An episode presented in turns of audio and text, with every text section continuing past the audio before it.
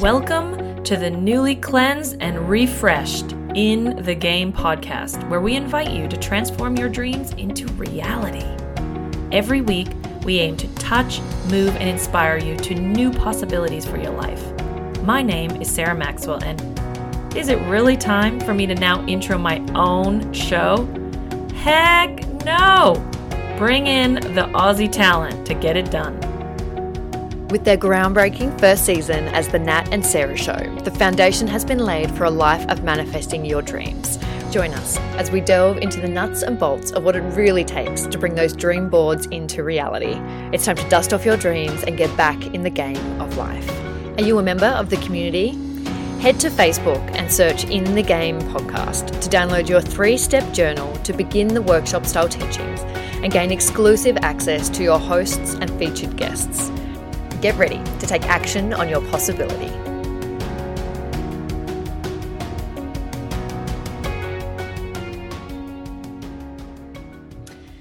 Today, we stop in our tracks for this conversation with a black man.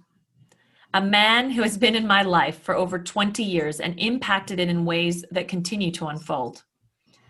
Steve Anderson was born in Louisville, Kentucky in the 60s which is considered one of the most dangerous cities on earth.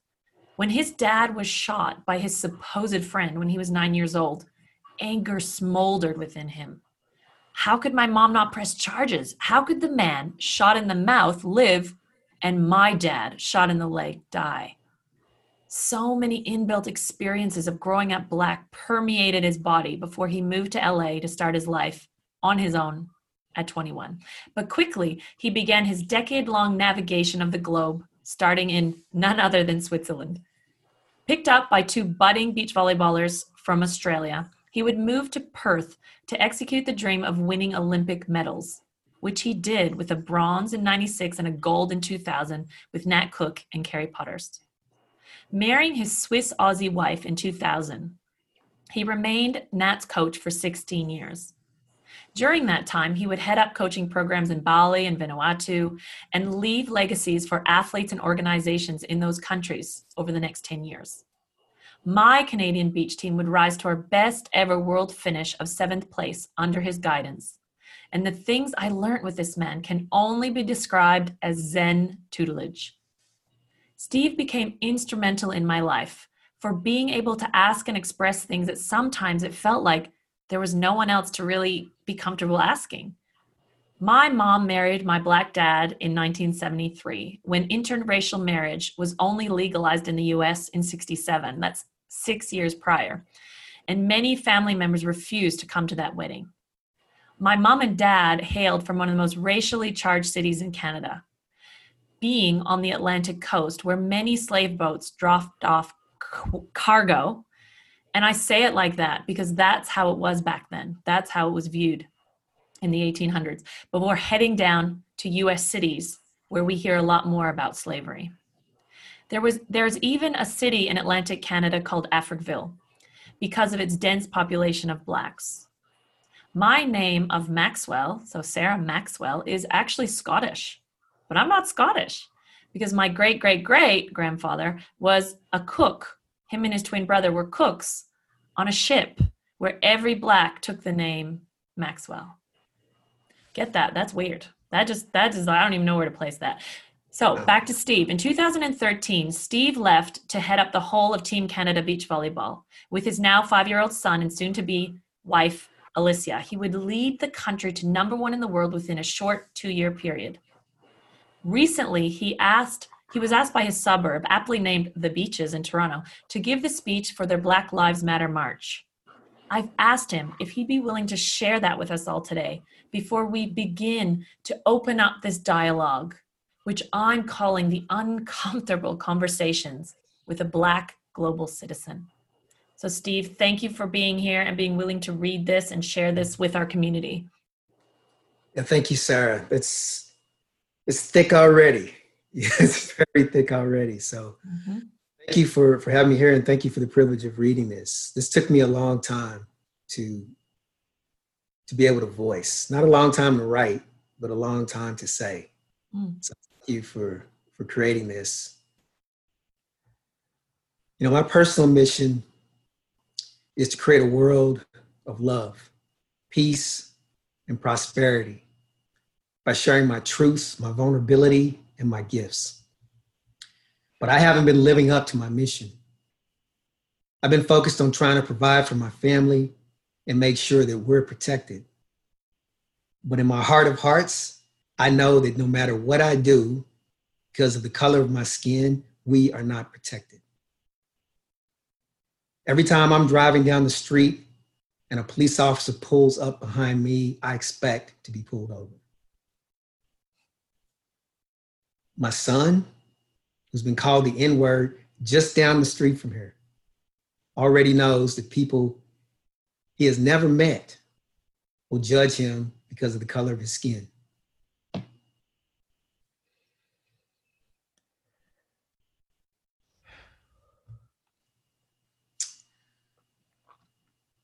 even though we live here in Canada, I still have to have the conversation that every Black parent dreads having with their child and tell him how dangerous it is to be a Black person in this world. I've been quiet for too long, hoping that we'll figure it out and our day will come. But that day is not coming by itself. We have to step up, put in the work, and speak out. So I wrote this because I didn't want to get caught up in my emotions and miss something that I thought was important to say. um, in 1883, Emma Lazarus said, Until we are free, we are none of us free.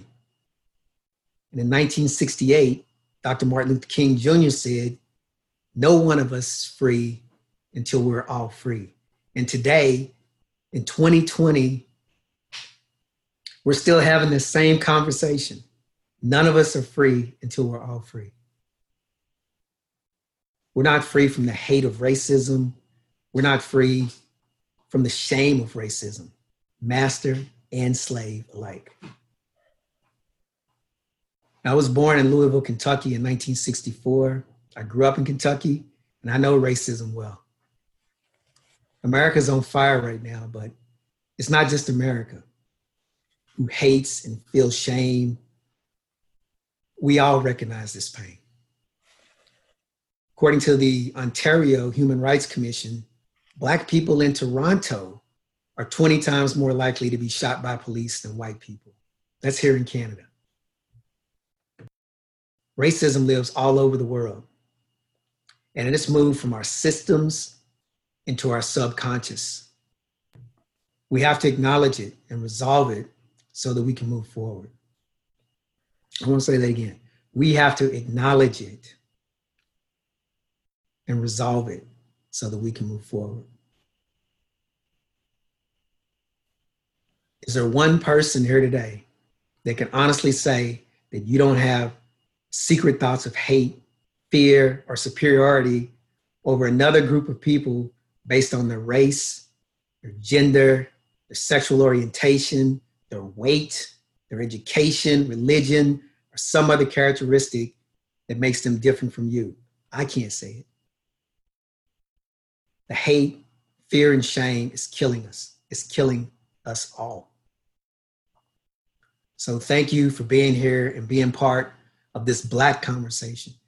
Not because you understand and empathize with Black people, but because you can't tolerate a world where Black lives don't matter. Some of you might think that this should be an all life matters conversation. And you won't understand why your Black friend gets angry with you or even calls you a racist for changing the conversation. They're angry because it dis- disrespects and diminishes Black people in this specific Black conversation to shift the focus to something more palatable or relatable and away from the raw and the brutal truth. Black men, women, and children are being murdered by police and other people because of the color of their skin and because of systematic racism and not being valued as human beings. Racism can never be changed if we never address it directly. So the next time that you're tempted to shift the conversation to all lives matters or doesn't my life matter too, pause. This time the conversation is about black people. Next time it could be about you, about women, about children, indigenous people, brown people, Asian people, white people, sexual orientation, religion, the planet, animals, wherever you feel your pain everyone will get the opportunity to be the target of fear, ignorance, and hate. Everyone has had the opportunity to be the target of fear, ignorance, and hate. Some more than others, but everyone's time has come and it will come again. And when your time comes, Black people will be ready to stand with you, to honor your conversation, to respect that we don't know what it must be like for you, but we refuse to live in a world that uses hate, fear, ignorance, and violence to oppress you. We're not free until all of us are free. Use your voice, your vote, and your dollars. Stand up against hate, fear, and inequality, oppression, and injustice. Let's stand together and abolish all forms of slavery and injustice racial injustice, educational injustice, economic injustice, social injustice, all forms of injustice. And as Dr. King said, injustice anywhere is a threat everywhere. Mm. We're caught in an inescapable network of mutuality, tied in a single garment of destiny. Whatever affects one directly affects all indirectly.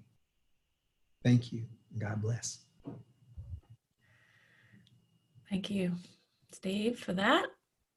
Um, I don't know how other people feel. I don't, sometimes you don't understand your emotion, you know, you just, you just got it. It's just happening. So thank you for that. Um, I feel like it's been a long time coming to be having this conversation. And I heard something that I just want to address that beautiful thing that you said about trying to shift the conversation when it's about Black Lives Matter. That's the conversation we're in right now. That's right.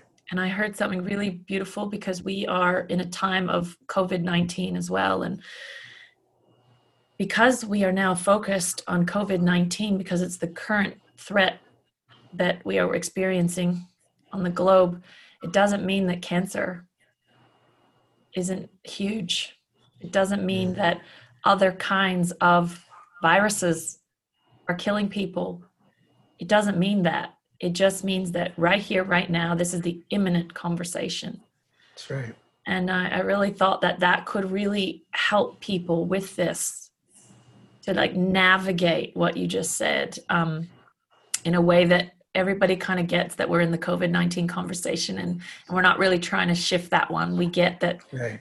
that one actually, and I really believe that one injustice being unwound will actually begin to pull away at a lot of the others. So thank you, Steve. Um, I'd love to ask you questions that it was funny. I was of two minds, right? Because I'm like, I hear this all the time. And and I want to just ask questions for the things that I hear in the world. So I just want to acknowledge mm. the privilege of looking the way that I do. So even though I have two kinds of blood in my body, I look really white if anything, I look really tanned and I get that every day. Why are you so tan? So I have, you know, an experience of explaining why I'm tan, but ultimately, I don't experience what you do, Steve. And I've learned so much from you being open to sharing that with me.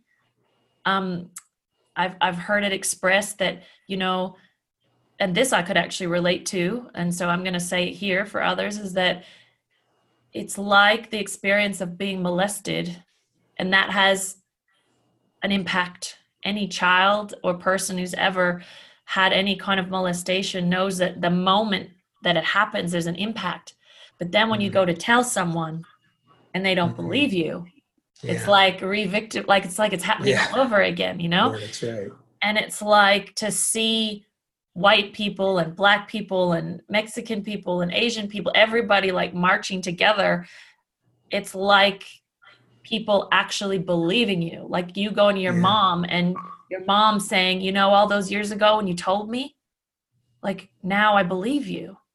Yeah. And so I just want to, you know, share that with you and and try to have people kind of grasp things from their level, but in in the same way I want to clarify my own privilege and my own constant look at where am I making generalized opinions about people without knowing them. Like for me that's where I really realize the moment I know someone or I know like I have understanding and I'm in there, everything changes yeah. but I too have things come up for me in so many different ways, whether it's race. And thank you for addressing so many different um, categories of people. Like there's ironies to the fact that I'm married to a woman because I had plenty of thoughts about women with women in the past. And now I just laugh. I'm like, oh my gosh, why do people keep telling about me about their gay friends? I, I was like, why are they telling me that? And then I go, oh my God, they think I'm that because I'm married to a woman for 20 years. So, anyway, all that to say, I'm not shifting that conversation. It's just use your own experiences to just for a moment begin to step into what Steve's here to share. So, Steve, we just got to cover off um, a couple things right now, if you're if you're cool with it. Um, what issue of humanity is at play right now? Like, you know, when you say we aren't free until everyone is free, what do you really think the issue is for humanity right now? this is such a moment of opportunity like I haven't experienced before. Um, so, I mean, the first time I heard Black Lives Matters as a conversation, you you heard it dismissed as well. Doesn't you know all lives matter? What do we? Why just Black lives? What about me? And what about these people? And that's not what I'm hearing now. What I'm hearing now is people who are not of color saying I refuse to live in a world where Black lives don't matter. Hmm. Not trying to shift the conversation. And if you look, when I was looking at the rallies, and my wife and I were, we were watching it on television from Canada, and we're like, aren't there a lot of white people out there in these protests? Like, yeah, there's a lot of white people. And I'm, it, it boggled my mind for a little bit because I'm like, this is not what I'm used to seeing. And these people are angry and it looks personal. And it's not because they're black or they're trying to empathize with the black experience. It look, looks to me like they're saying, no, this is systemic. I recognize this. I'm not putting up with this crap anymore. I don't, I'm not leaving this world for my kids. It's not the world I want to live in. This is not the world that I want to build for my kids. Black lives do matter. I'm not black, but I'm here to say Black Lives Matters. I'm not living in a world where it doesn't. And change needs to happen. We're right on the cusp of change. Um, now, the question is how do we actually get that change to happen? How do we actually get, you know, how do we team up and use our power to get change? And this is where privilege comes back in it for me. You change from usually from a place of privilege you have a vote. Not every place on the planet recognizes voting. So if you live in a place where you can vote and you actually have a say, that's privilege and power. Mm. You know, I, I grew up in America. I have privilege because of the place that I grew up. I have privilege because I'm a man and men get certain privileges. I have privilege because I have running water in my house. And when I was in Vanuatu, they didn't have electricity or running water in their house, even though they had a five star hotel down the road. There's privileges that we all enjoy, and we all have the opportunity to influ- influence our environment and our outcomes if we step into that privilege powerfully. And But- you heard a lot of Steve, would you say that this conversation, I just want to make sure everyone's woken up because this is being recorded from my end from Australia, you're in Canada. Does this Black Lives Matter conversation of what we're talking about involve more than just the US? Yeah, this is the paradox of this whole situation and the conversation. The conversation right now today is Black Lives Matters. Now, if you're a black person, you're inside the conversation because you're the one at risk. This this directly involves you. If you're not a person of color, you're in the conversation because are you going to live in a world where black lives don't matter? you're not removed from the conversation. You just have a different place in the conversation. Okay. And you hear people talk about allies and all this sort of stuff. And when you look it up in the dictionary, it's accurate. But I much prefer that we're all human family. We're not the same. We need to celebrate our uniqueness and our differences and educate each other on our uniquenesses and our differences and celebrate each other instead of being afraid of each other because of our differences. And when we can celebrate each other, then we we won't be afraid of of um, this person looks different than me or this person thinks different than me. We'll we'll actually learn from it and grow and, and even if we don't agree, we'll expand our own perspective. That's a way more powerful world to live in than I can't stand next to you because I'm afraid you're going to take something from me. I'm in competition with you. So, yeah, this is a global conversation. And when you look at, there are places that don't have any black uh, history of slavery or colonial colonialism that have racism against black people. Right. really like what would what would some of my our white friends because what would some of our white friends be surprised to know that happens to you on a regular basis in Toronto, living in Brisbane, Australia, growing up in Louisville, Kentucky, staying in five star hotels in the mountains of Switzerland, trying to get to your posh hotel in Rio de Janeiro, right. wondering why the Japanese were staring at you in Tokyo or the Chinese in Shanghai. Like, what are some of the varying experiences that you've had of being a we're calling you a global black man global black. It's interesting because you you brought up the stat you know only 15% of americans have passports. And my question is well how many of those are black people? Yeah and we got to get that stat because i can't yeah. i'm gonna get that. So keep yeah, yeah. talk to us about it.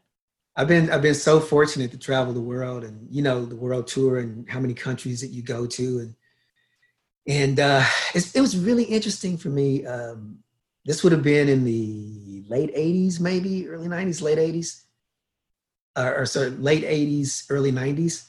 Um, we are staying in Brazil, and I love Brazil, and I really had to get clear on Brazil, um, being a black man in Brazil, because there is some serious treatment people of color in Brazil when I was there in the 80s and 90s, and I've been back since. It, it shifted.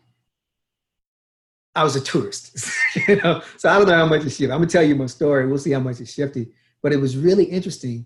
And a friend of mine put it in perspective to me as a Brazilian. But my story is that, you know, I'm traveling the world with with beach volleyball. I was coaching, uh, you know, Natalie Cook and Kerri Pottharst. We're in Brazil, and we used to go to Brazil maybe three or four times a year when when they were having that many tournaments.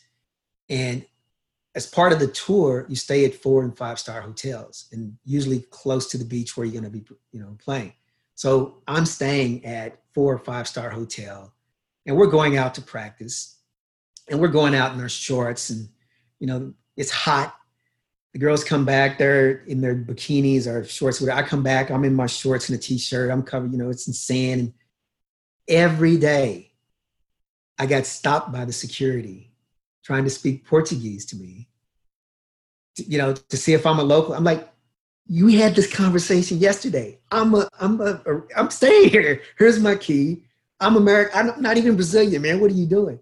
It was really interesting to me. And so I, I thought, oh, Brazil is so racist. This was my opinion. Mm. And talking to a Brazilian, um, it was really interesting how they put it in perspective to me. It's, it was about class. Know, race was a part of it. Because if you look at the Dutch lineage and how um, Brazil was uh, was formed, you you you had white people who were in the plantations inside celebrating. You had the black people who were from slave lineage celebrating Carnival, and they all came out and mixed. Came out of the the plantations and started to mix together. And Brazilians consider themselves to be Brazilian. But if you come from, if you're dark skinned, you're assumed to have come from slave lineage from poverty, no education. So the color of your skin is some indicator of your status in life. Hmm. And on the flip side of it, the lighter you are, blue eyes, blonde hair, the more you have, you know, towards your Dutch lineage or hmm. whatever other white lineage there was in Portuguese, whatever was going on in Brazil. And so that's that's shifted the conversation for me from the slave conversation I knew in America where it was just straight up, you black, you not you not worthy. okay, I have a question in here. I, I was going to ask it in a different way, but this has directly happened to me weeks ago. Mm. My Brazilian friend says to me, "Why do you always talk about color, Sarah? I don't see mm. color. I I'm from Brazil. I don't see color." And I don't know why that evoked this thing that I hear a lot when people tell me they're colorblind. Right. Like that are not brazilian okay? But this came up recently right. where this very fair brazilian with curly blonde hair told me that they don't see color. I've never actually had a dark skinned brazilian ever say that to me ironically. So steve talk to me about colorblind. Why do you why does it irritate me? I don't i don't even know why. It bugs me. Yeah. All hell. Well, first what, of all because yeah first of all because i doubt it's true like even even within our color, we're not colorblind. Exactly.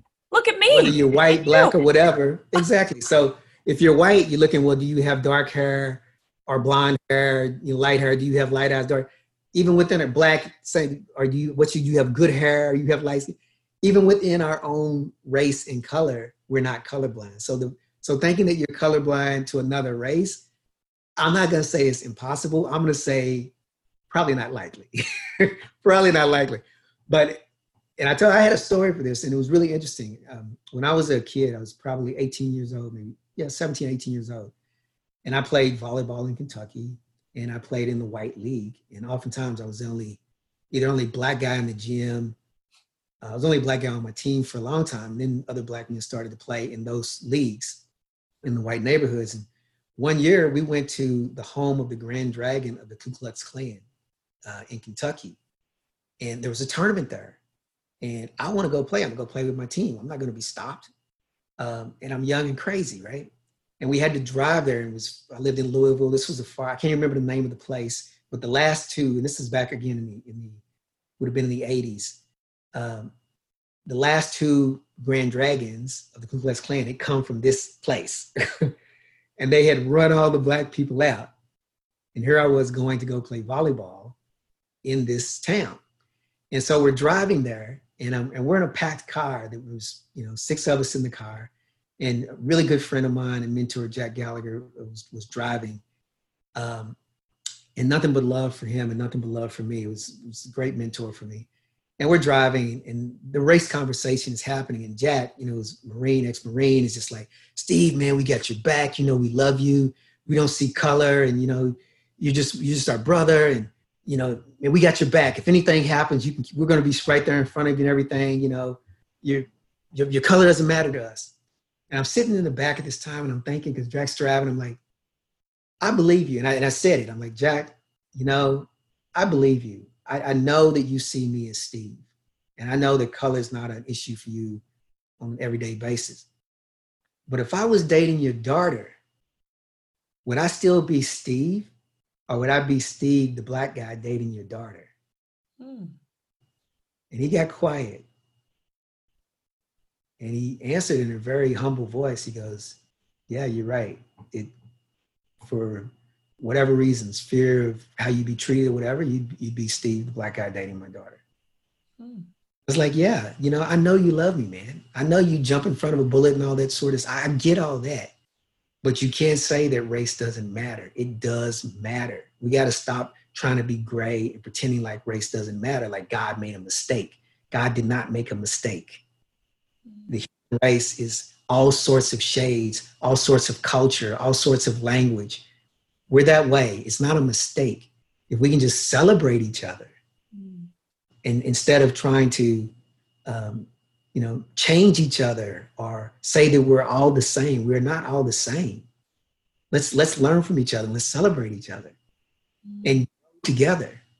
Then we might get somewhere. But as, as long as we keep trying to avoid this conversation and say things like race doesn't matter, I understand that you don't think of yourself as a racist. I understand that you don't judge that person based on their race that you're aware of. I understand all that but race does matter and if we celebrate it it can become an empowering thing instead of a disempowering thing did it, did it like negate you in some way like your experience of life when he was see like oh you're just steve you're just steve like does it negate like the the the unique differences that are your you have different experiences of the exact same places? I was there with you.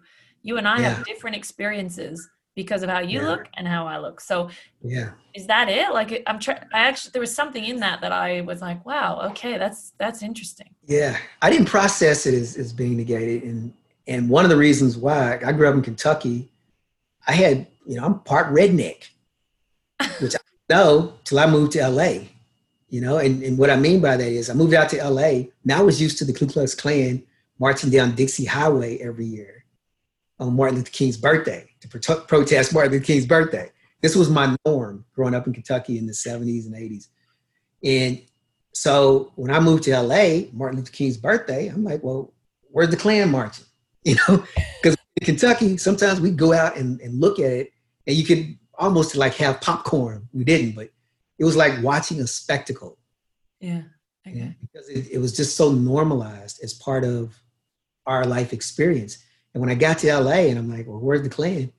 They looked at me like, what's wrong with you? Boy, ain't nobody, the Klan would try to march down the street here in LA. They get lit up. And I was like, that's such a redneck, normal, like normality, normal, you know, way of looking at life look look at what my subconscious is from growing up in this what i accept as normal. Mm-hmm. and this but i didn't realize before but racism and discrimination can be subconscious as, as much as conscious. And that's where it really gets us is our subconscious biases and how we you know people because of their weight or sexual orientation or gender you know where they come from their education. It's all these subconscious things that we use to judge and categorize people and make ourselves superior are, are not. And the last piece to that is, you know, I said before, the shame belongs to the master as much as the slave. Mm. And there's a lot of shame, and there's a lot of shame with white people who are experiencing the privilege of their forefathers, you know.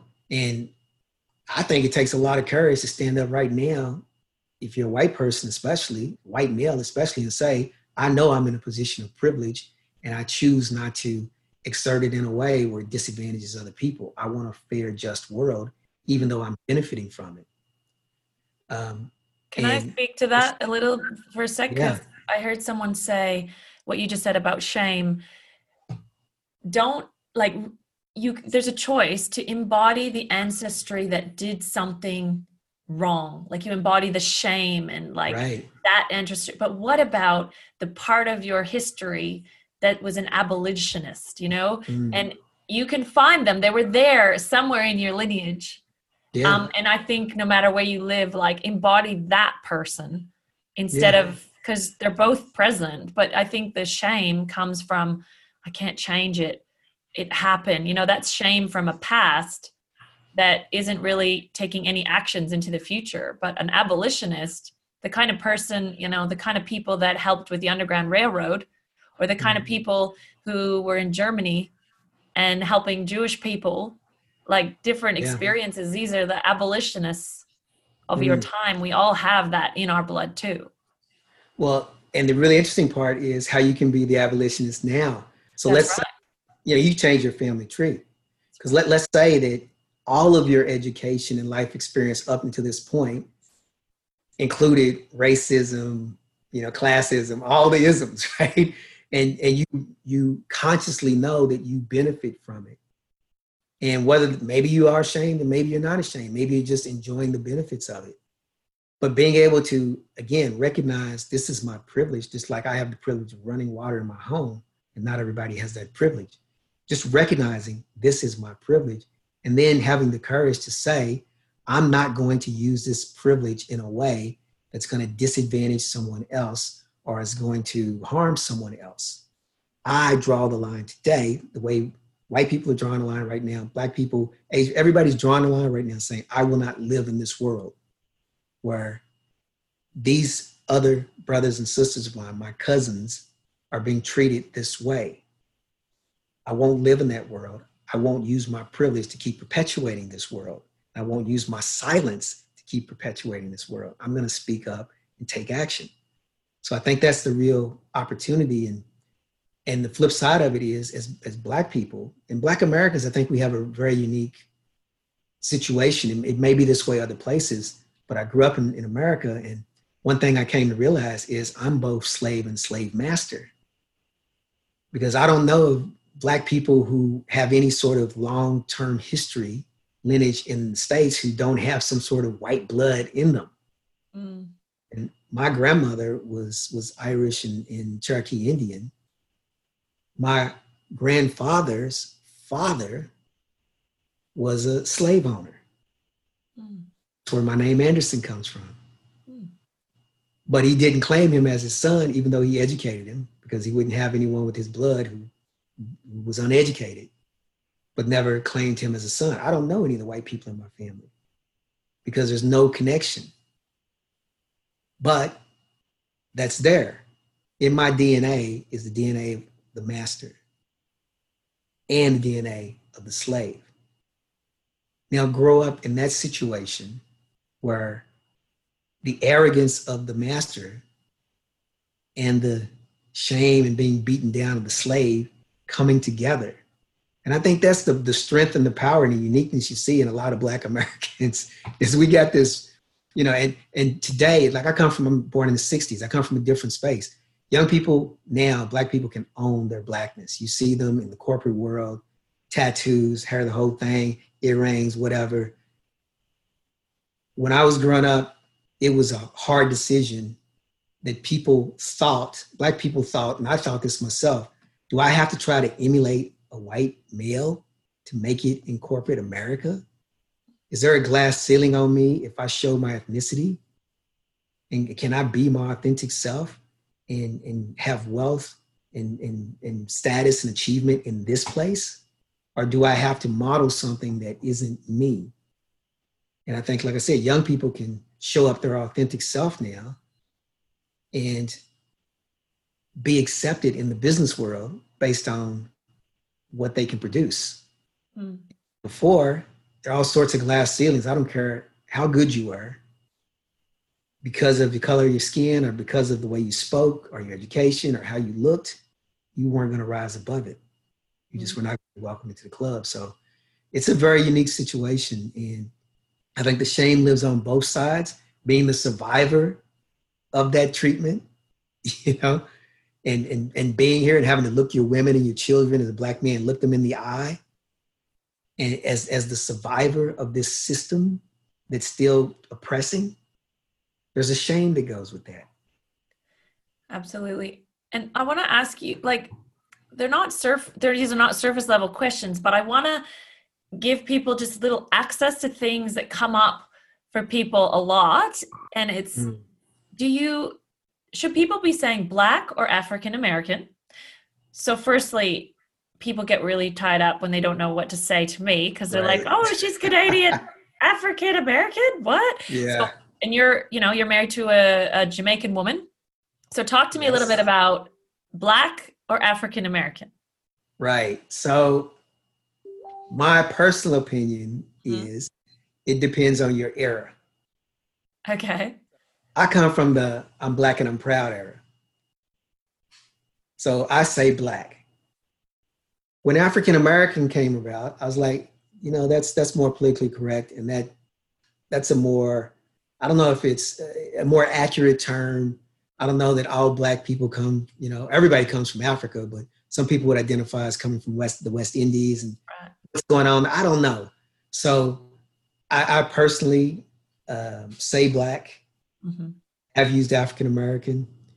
Um, it, it's, but I think depending on your, you know, people of color, I think depending on your your era, you know, like what, whatever your heritage is. If you tell me what your heritage is, then I'm gonna.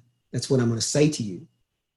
And if you say that it's pronounced this way and not that way, then that's the way I'm to pronounce it for you. So I think it's a really difficult situation. I don't think there's one term that's going to cover. Uh, That'll free people up around the wording, but you know, in Australia at the moment, um, Aboriginal people have claimed First Nations, you know, as a name. Mm. and I know that they're all there's also a real um, connection to Black Lives Matter, and so they consider their themselves black, and that Black Lives Matter. And Right. and just as a little aside, not to shift the conversation, but every Aussie should watch the movie American Dream. If you Mm. want a, a little bit of a status check on what's going on in the country um, from a different perspective. It was a really powerful, very emotional movie, true story, um, an autobiography of a um, infamous athlete here in Australia. But again, around this word black. So thank you for kind of that that description of your experience of it. So talk to me a little bit about the N word, okay? So this is Mm. where Nat gets really like um, not just Nat, you know, she asks me all the time. I don't understand. Why can black people say the N word? And I I think I've heard it the most in Australia. And I just I can't even breathe, right? Because in my Yeah. me it's like that can't pass over your lips. I've never it's never passed over mine. How could they just say it so easily? Um, talk to me a little bit about the N word and why um, blacks have reclaimed it. Wow, you know, I, I'm this one. I'm I'm starting to revisit because, you know, I, I totally get that, and I've used the word and variations of it with an A on the end and all that kind of stuff. Um, and I'm revisiting this one. I really am. I really am because I this is this is what we did. We used to have a record. My nephew and I owned the record label. It's called um, Epod Records, which is dope spelled backwards that for a reason. We did it because we wanted to take something that's used to disempower people and the, the lifestyle, the attraction of it. We said, okay, well, get that lifestyle and attraction, but do it in a way that empowers your life instead of sending you to prison or kills you early. So we flipped it. And our symbol was the Confederate flag in every color except for its true colors. Hmm. And our motto was the South, you know, they say the South shall rise again. We say the South has risen, it just has a different color face. Hmm. So that was us trying to reclaim these negative um, images and, and brands and, and try to empower them by flipping them the way people flip religion and you know all these things that are meant to empower people and have been used to cause war and everything else um, that was our that was my mentality for a long time and now it goes back to black where black is a man-made construct you know black was a was a um, a construct that was created to help um, the Spanish figure out who they should be killing who weren't Christians. you go do some research on where black comes from. You couldn't you couldn't use ethnicity, which is different from race, um, to distinguish people. What they're really, what's a Muslim look like? What's a Christian look like? What color are they? What language do they speak? So you can't really justify killing all Muslims based on their color or whatever. Um, you can't even identify them that way. What are Jewish people? Black Jewish people. What do Jewish people look like? You can't identify them that way. So, but race, classifying someone as black, classifying someone as white, you can you can class you can you can see that. And so it's really interesting um, because I grew up in America and I grew up at a time where you know I'm black and I'm proud. Black is something that I embrace.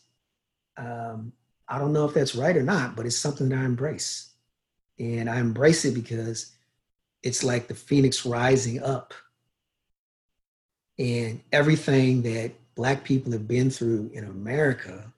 You are black man strong and black woman strong if you can stand up today, love yourself, aspire to something, and make a contribution to the world. That's black man and black woman strong. So, What, what to do you say to Kingston, your son, when somebody calls him the N word, though? Like, how did you, like you said, I know for you it's transitioning here, but what did, what was that conversation like when he came Yeah. home? my son's a very emotional, beautiful young man, um, angry, you know, just just born angry. you know, that fire in his belly that makes him want to go out and do something, which I really appreciate. I don't want to take it away from him. Um, and you know, there really there is nothing. I, I said a bunch of stuff, and there's nothing. There is nothing you can say to a child when someone has used something that that is them like you're not going to change this, the color of your skin. I mean there's products to try to do that and everything else but this you identify identify this is my brown skin. And for someone to use a term like that that's only for people with brown skin now it starts this conversation in your head. What what are they saying to me? Are they saying that i have no value? You talked about cargo before. Are they saying that i'm not worthy worthy of love worthy of, of being seen being heard? What, what are they saying that's unique to me? And as a kid trying to figure that out i mean that's not a conversation for a kid to have on their own at night in their own bed when they're trying to figure out their own self-worth and everything else. So i said lots to them and you know one of the things that that sticks out to me is you know the challenges make the champion. And i try to talk to him in a way where he can see it as an opportunity to be empowered and give people their own hate. Let them have their own hate. Um, and I try to be rational, which which is stupid and doesn't make any sense, and say you know things like, you know, we all have prejudices and all this sort of stuff and biases, and you know, I'm biased against this, and you might have a bias, and it's just our ignorance. All this stuff. What does it mean to a kid? Doesn't mean anything to a kid. I don't know how it's going to affect him. He may never consciously know how it's going to affect him. All I know is that it happened. And now it's part of his life. And I'm just going to go out on a limb for the kid who says it. People do a lot, they they catch a lot more than they're taught. So when mm. you're talking about responsibility, like taking responsibility for who us i think part of that is that kid isn't fully responsible around that comment like people are making racial slurs all the time like kids throw things at other kids different ones you know in yeah. australia there's lots of italian slurs being made or mm. asian slurs being mm-hmm. made and i would just say that's part of this whole systemic not taking responsibility thing and then the kid comes out with it Right. And I would actually say that's just another version of not being responsible, meaning that kid doesn't even, yeah, there's no kind of understanding, there's no relationship to it, I would say. They really yeah. don't get it fully. Yeah. Um, and, and the whole conversation's a paradox in that, I mean, you can't say to someone, because of the color of your skin, you can't say that. I can say it. I can say it in your presence, but you cannot. I can even call you the word but you can't call me back. Yeah. So that, that doesn't make any sense. That's confused. That that's hard for people. I real I will say that for all like Oprah is really big. She's not happy about this. I know she mm. speaks really openly. It's really confusing for people. Um, I've never done it, but imagine me. That would look hmm. really dicey, wouldn't it? You know, so so um, I just won't for my own self. But look, I just think uh, when people are tr- especially now when people are trying to understand things that does confuse it because i look i don't think we've given a definitive answer all to say that um, let's just say everybody's a little bit working on this one yeah working. Um, so talk to me about protesting like most people go i can understand protesting but why rioting Oh, okay. I love this one. I'm gonna talk about. But before we go there, I just oh, sorry. Yeah. like to see with the N word. Yeah. I'd like to see the the version with the ER used when it's appropriate. And so it's it's used appropriately to people who are violent and roguish, have with not, nothing to do with skin color. So I think what's happened, it's been it's been taken out of uh, the context of, of its true meaning and been given to black people. And it's not in common use for people who deserve the term. so if it was removed, if race was removed from the term and it was reassigned to the dictionary as its true meaning, And there'd be people all over the world of many different races where that term would fit and it would have nothing to do with race. So I think the fact that it's associated with with having, you know, brown skin or being having black blood, you know, uh, we we we we keep it as this taboo thing, you know. So, but if we give it back to what it was and and stop claiming it, it would be really interesting. It would be really interesting, and it wouldn't. I wouldn't take it personally because it would have nothing to do with me. Yeah. So that's that's just something interesting I like to like to see. If, if it's going to be used, then use it appropriately and take the color out of it because there's nothing to do with color. Mm-hmm. Yeah. So, yeah. And and by the way, if people are like, stop interrupting him. I want to hear about him because I can. I know my mom might be thinking that, but I'll tell you, I'm trying to get a lot in in a short amount of time. Yeah. yeah. So protesting, yes. Why rioting? And why yeah. would blacks yeah. destroy their own neighborhood? If I haven't heard that every time, so talk, talk talk to us about that. Yeah. So this one this one baffled me, and just the other day, it just it just something came to me, and I was like, oh wow, that makes lots of sense. I was I was in L.A. during the Rodney King um, incident and the, the protests and the, all the stuff that happened in the neighborhoods and everything. It was it was wow, it was incredible. And this reminded me of that. Um, and the question came up for me again is like, why do black people tear why do we tear up our own neighborhoods? And then I thought, well, what would it look like if a bunch of black people jumped on buses and went to white neighborhoods and started setting things on fire and looting and all that kind of stuff? They'd be shot on sight. like, what do you think would really happen? What do you what do you think the police? What do you think the news would say? What do you think the people in those neighborhoods would say? And how do you think those people would be treated? Mm. It would not be the way they're they're left alone a lot to tear up their own neighborhoods. Or, and black people will say, well, we don't own those stores.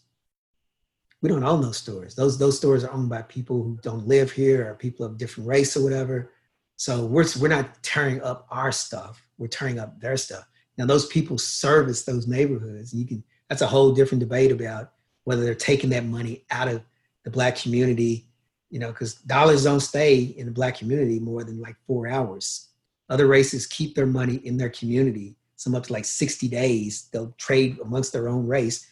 And black money, hmm. four, four to six hours, is in our hands and out of the community and given to someone of another race out of that out of that neighborhood, mm-hmm. which is really interesting. So but can I interrupt to say that for me, people are giving way too much like frustration and anger is not that logical it's not that premeditated in that you just have to if you have a little kid you have to watch a tantrum it's right. not logical what they do yeah. like they throw all their favorite things at the wall yeah. till it breaks yeah. right like that's why would one we we videoed it it was hysterical to watch a kid doing it because it actually is illogical and like frustration and anger like the voice of those rioting to me is you know the voice of the unheard and the one the frust- the one who wanted attention is never no one's listening. It's the voice of that.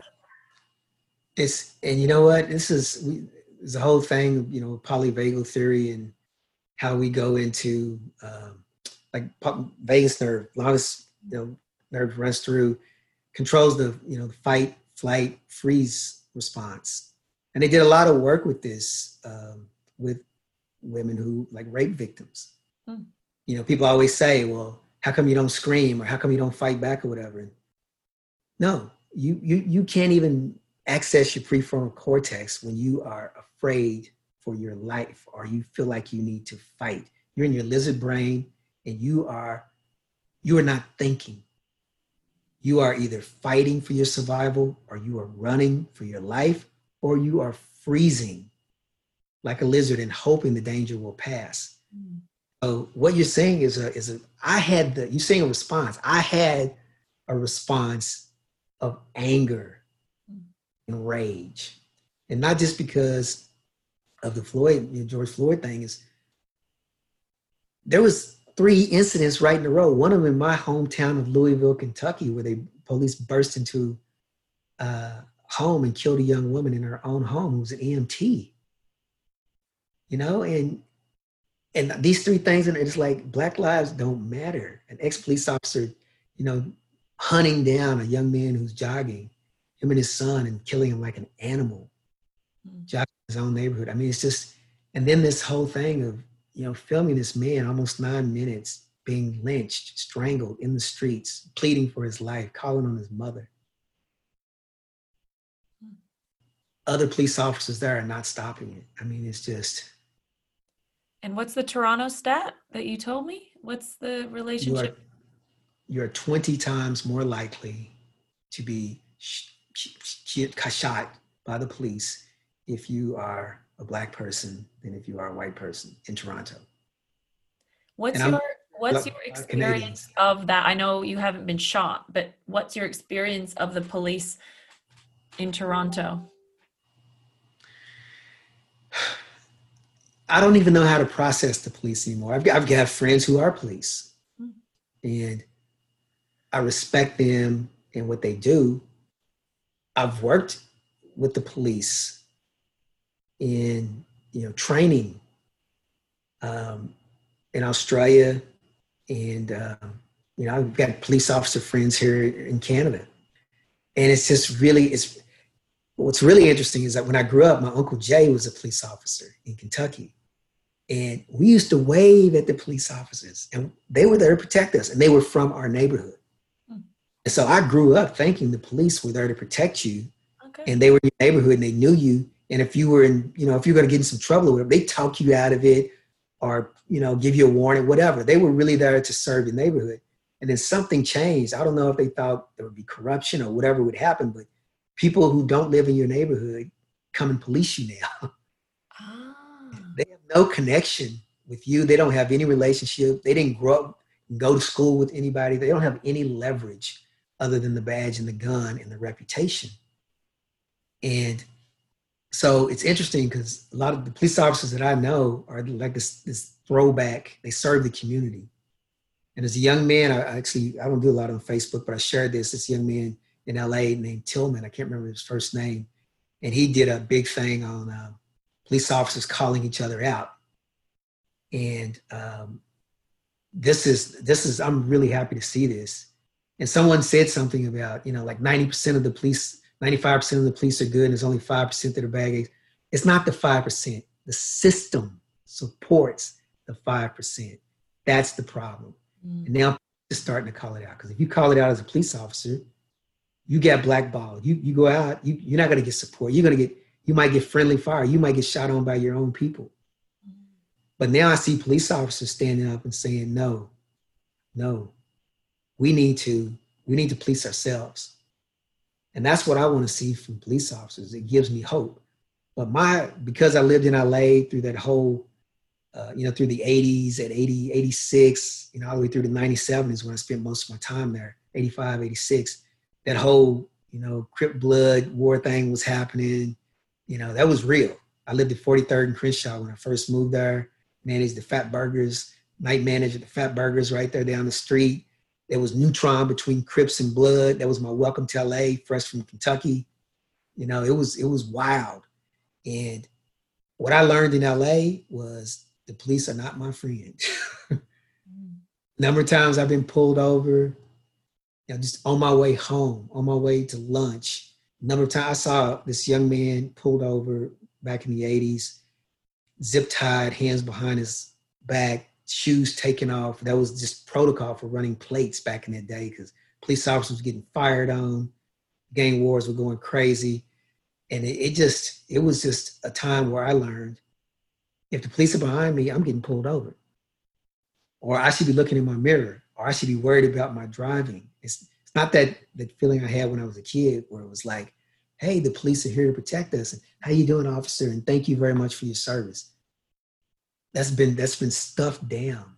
And it's only the police officers that I know that I know who really serve people or that that that little boy in me comes back up and I'm like, oh wow, thank you for serving the community like your oath says you should. you know? Mm-hmm. Um, yeah, so even here in Toronto, my experience is, is it's just in me now. I see the police and I'm just thinking, I'm gonna get pulled over. Hmm. My, you know, we um, something happened. We were I was taking my son to the skate park so he could do um, some scootering with a buddy of his, and something happened in the park across the street, and like seven or eight police cars pulled up, and they didn't get out of the cars. It might have been deep in the park, and then one of the cars pulled on the other side of the street where we were, we were, and just sit, sit there for a while. And I don't know why. And then my son came up to me and he's like, Dad, those police officers just sitting there. And I, I think they're staring at you. And I'm like, and I'm trying to ignore them, like, well, son, that's their problem. You know, we're here at the skate park, we're skating. So leave, let them have their problems. You guys have fun. And he was saying, yeah, I'm I'm afraid for you what they if they're gonna come over and try to do something to you. And I'm like, just go have fun, man. Let, whatever their problem is, that's their problem. But you saw it. I saw it and I wanted the same thing. I'm like, wow, yeah, that, how'd you come across here? Like apparently it's even been proven that there's antibodies that just have developed in your body. Your antibodies would be different around that. You're seeing, you're mm. you know, you remember how back in the day they used to say that about people growing up in Rio. They had like a different kind of readiness. Oh yeah. Because of their experience. That's how I, I yeah. imagine this. Yeah. Like a kind of like alertness. Yeah. And look, Steve, like I'm very aware that this is an opening of a conversation. Right. And with today, I I feel like people have this opening to what is like one thing I can do? What's the beginning? How can I so like what can I be responsible for? Do do you have anything on your mind that we could help people get in this game to to shift globally the world that we live in? Meaning, you know, from a humanitarian point of view, that feeling of I'm not okay living in a world where black lives don't matter. So what can people do? Yeah. So I think the first thing is just looking at self and just recognizing where our biases are. Where's your bias? And just confront it. Don't try to hide it. Don't be ashamed of it. We all have them. We all have them. So let's take a good look at them and unpack them. Where did they come from anyway? And, and what's really behind that? Are these people really out to hurt me? Or, you know, what, what's my personal experience of that? And and do I even know any people? Maybe I had some bad experiences, and now the whole race is this way. And the same thing that you know people, people say about the police. Oh, it's ninety five percent of the police are good. It's only five percent. Well, that's every single race. That's every single people. You know, ninety five percent of black people are good, and just like ninety five percent of white, 90, you know what I mean? It's like there's so many good people in the world, and the way that black people have been villainized and stereotyped in media and movies and all this sort of stuff, and the news, you know, it's just you would you would think that oh we we're like the majority of people in the world. And we're a minority. I mean how many black people are there in canada? What's the population? What's the population of black people in toronto yet you're 20 times more likely to be shot? Mm. you know you'd think that we'd be we, this is atlanta or something. There'd be a huge population of black people you know and so you're seeing black people all over the place, so the numbers would, would work out based on population, but they don't. Same with imprisonment and everything else. The numbers don't work out. So there's something going on in systemic. So I think the thing that we can do is just examine ourselves and then look at it and then start to educate and, and start to unpack, unpack and, and deconstruct our own biases and hate and prejudices and race, whatever, whatever's going on in us, and just honor it honor where it came from, and then make clear decisions about who you want to be to move forward. Mm-hmm. And that's take some education. It's going to take meeting some people that you don't know or doing some research about people that you don't know or things that you don't know and really getting educated. And then the mindset of just really being able to celebrate each other. And this is just a human thing. This is just a human thing. This the same system that, that supports racism, supports poverty. You know, it, it supports uh, keeping the, the political machines operating the way that they operate. It's the idea of keeping a few in power and everyone else in poverty or in conflict and distracted so that the system can perpetuate. And you almost can't blame people who have privilege and power and control things. You almost can't blame them for not giving it up willingly. How many of us give up our privilege and our power willingly? You know, we just don't have as much privilege and power that they do. so there almost has to be something in it for them to want to give it up. Or the influencers around them have to do something, whether it's their children or the people that are in their environment. There has to be some sort of win in it for them. Like it's just in your best interest to have more humanitarian outlook on life instead of control and superiority. Yeah, because I was going to say, I think there's sort of these blinder coming out off around it's a false power, it's an insecure power. That's what control's like because you can't control everything. There's that moment where you realize it, and then sometimes you want to do it more in, in a fight for it. But ultimately, when you realize that there's something greater, there's a power that's greater than the one you're currently experiencing. I feel like people really open to that like maybe there's something that we don't know like we don't know what we don't know and yeah. in a way it's never been realized yet and so it's sort of in that unknown territory this transformation that we're talking about and so yeah i mean it, one thing i want to say is like what you just said about being aware of our own biases which i've been doing more and more of, of within myself over these last weeks is i've really noticed that exposure is huge because mm. in Australia, I'm like, wow, you know, my exposure to people in different races has lessened, you know, and I can see that when I have less mm. exposure, yeah. I have more bias. And so yeah. I, I, sometimes I think, okay, like for myself, that's my secondary. Once I've established, mm. oh, look at that bias. I go to my, yeah. I say to myself, I don't even know anybody. Mm. I don't mm. even know anybody like that. And and and and that has been the opposite my yeah. experience of other things where I don't have bias and I, and yeah. I find it hard to kind of fathom other people's biases in that. And so it, I think exposure is yeah. huge and really seeking it out like with a curiosity. Yeah. Like a listening, like I, you know, anyway, I could go on and on about that, but well, I guess I'm saying about that because this is this is this is absolutely huge, and working with the program here in Canada, there's all sorts of uh, accountability that we go through with government and different stakeholders and everything else. And one of the one of the things that I was challenged with, being the head coach of the, of, of the Canadian program, was how diverse were was my circle of influence mm. into my decision making. So, were the majority of the people in the same uh, organization? Were they in the same city? Were they in the same province or country? Hmm. And so I had to list all of the people who uh, were the major influencers in my decision making, whether they were mentors or hmm. staff or you know consult whatever it was, and the majority of them were local. So we shared the same experience, we the same environment, culture, everything. My my decision making wasn't diverse enough, or my influences weren't diverse enough.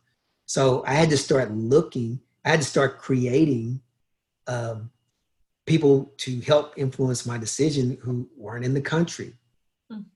weren't part of my organization, and it was really interesting just getting that different perspective and how much more creative and innovative our program became because it wasn't just the same thinking you know, you, you, that's deep. You, you can't change the the uh, you can't solve the problem with the same thinking that created the problem. you know, it's Einstein, right? So you can't you can't do that. So here I was using the same thinking to try to create different solutions, and it just didn't make any sense. So in your personal life, what is, what's your circle of influence? And the, people who help you who influence your decision making. When you look at racism, it's it's very difficult to maintain racism when you have a diverse experience. Yeah. You know, if you have a very uh, like this, you know, small experience of life and one type of thinking in your environment, then yeah, it's very easy to subscribe to whatever's in your environment. So yeah, diversity is huge. That's. I interviewed a woman before um, protests began in the U.S. and her um, she created a program called Driving Performance Through Diversity, and her whole thing is about how mm-hmm. diversity um, is an expanded worldview. Mm-hmm. And what you just said, like I'm getting that that's in the business space. Like, where do your decisions come from? What shapes yeah. them? What colors them? Mm. And so, um, even if it's not from a business perspective or decision making process, think about it like the soup that your kids are growing up in. Yeah. What is that wow. soup? You know, and I think about wow. Jordan's like bestie Zara. She will love that mm. she's getting a mention, but she, um, th- oh look, they're from a lot of places in the world, but her mom lived a long time in India, and so yes. on a certain day, Zara has her little dot there, and doesn't that then have Jordan wondering about it. There's a whole, she does Bollywood dancing, and her mom is so great in our lives. And that's just one example of diversifying the soup. Yeah. And so, um, you know, from a kid's perspective, if they catch more than they're, you know, what's it gets caught more than it's taught, then that means that we can actually be deliberate and proactive about the different influences and what surrounds yeah. them. Yeah. And it's okay. a privilege to have access to that diversity because a lot of people, a lot of people don't. A lot of people stay in their the neighborhood they grew up in or the area they, they don't move too far away, right? In a lot of places. Mm-hmm. So that diversity, um, it's it's a, a, privilege in a lot of places. In a lot of places, it's a privilege. Steve, yeah. I've loved you my whole life don't listen. Thank you for this conversation. I do feel like it's a beginning. Some of people that know us will laugh because we are known for having much longer than our conversation. That's right. it's a breakthrough for us. And I will yeah. just say, till the next time, my friend, thank you so much. Sarah, love to you, Natalie, Jordan, the whole family. You, you are sunshine. Thank you very much. And thanks for having this conversation. This is you know, quiet for way too long. And that's one of the things, I know it's time to go. that's one of the things that came out of the march. The black people afterwards, because it, you know, we've just been quiet for too long, just making a living, getting through the day, taking care of our families, hoping that things would, would the right thing would happen somehow. And black people now having a voice and saying, no, I can no longer be quiet and just look at my life this is and it's about our family trees now. It's about our children and what soup are we we creating. Can't keep just create keep creating the same soup and hoping. So thank you very much for providing this space and, and asking me to do this because I've been quiet for too long and uh, I don't be quiet anymore. So thank you. Well said.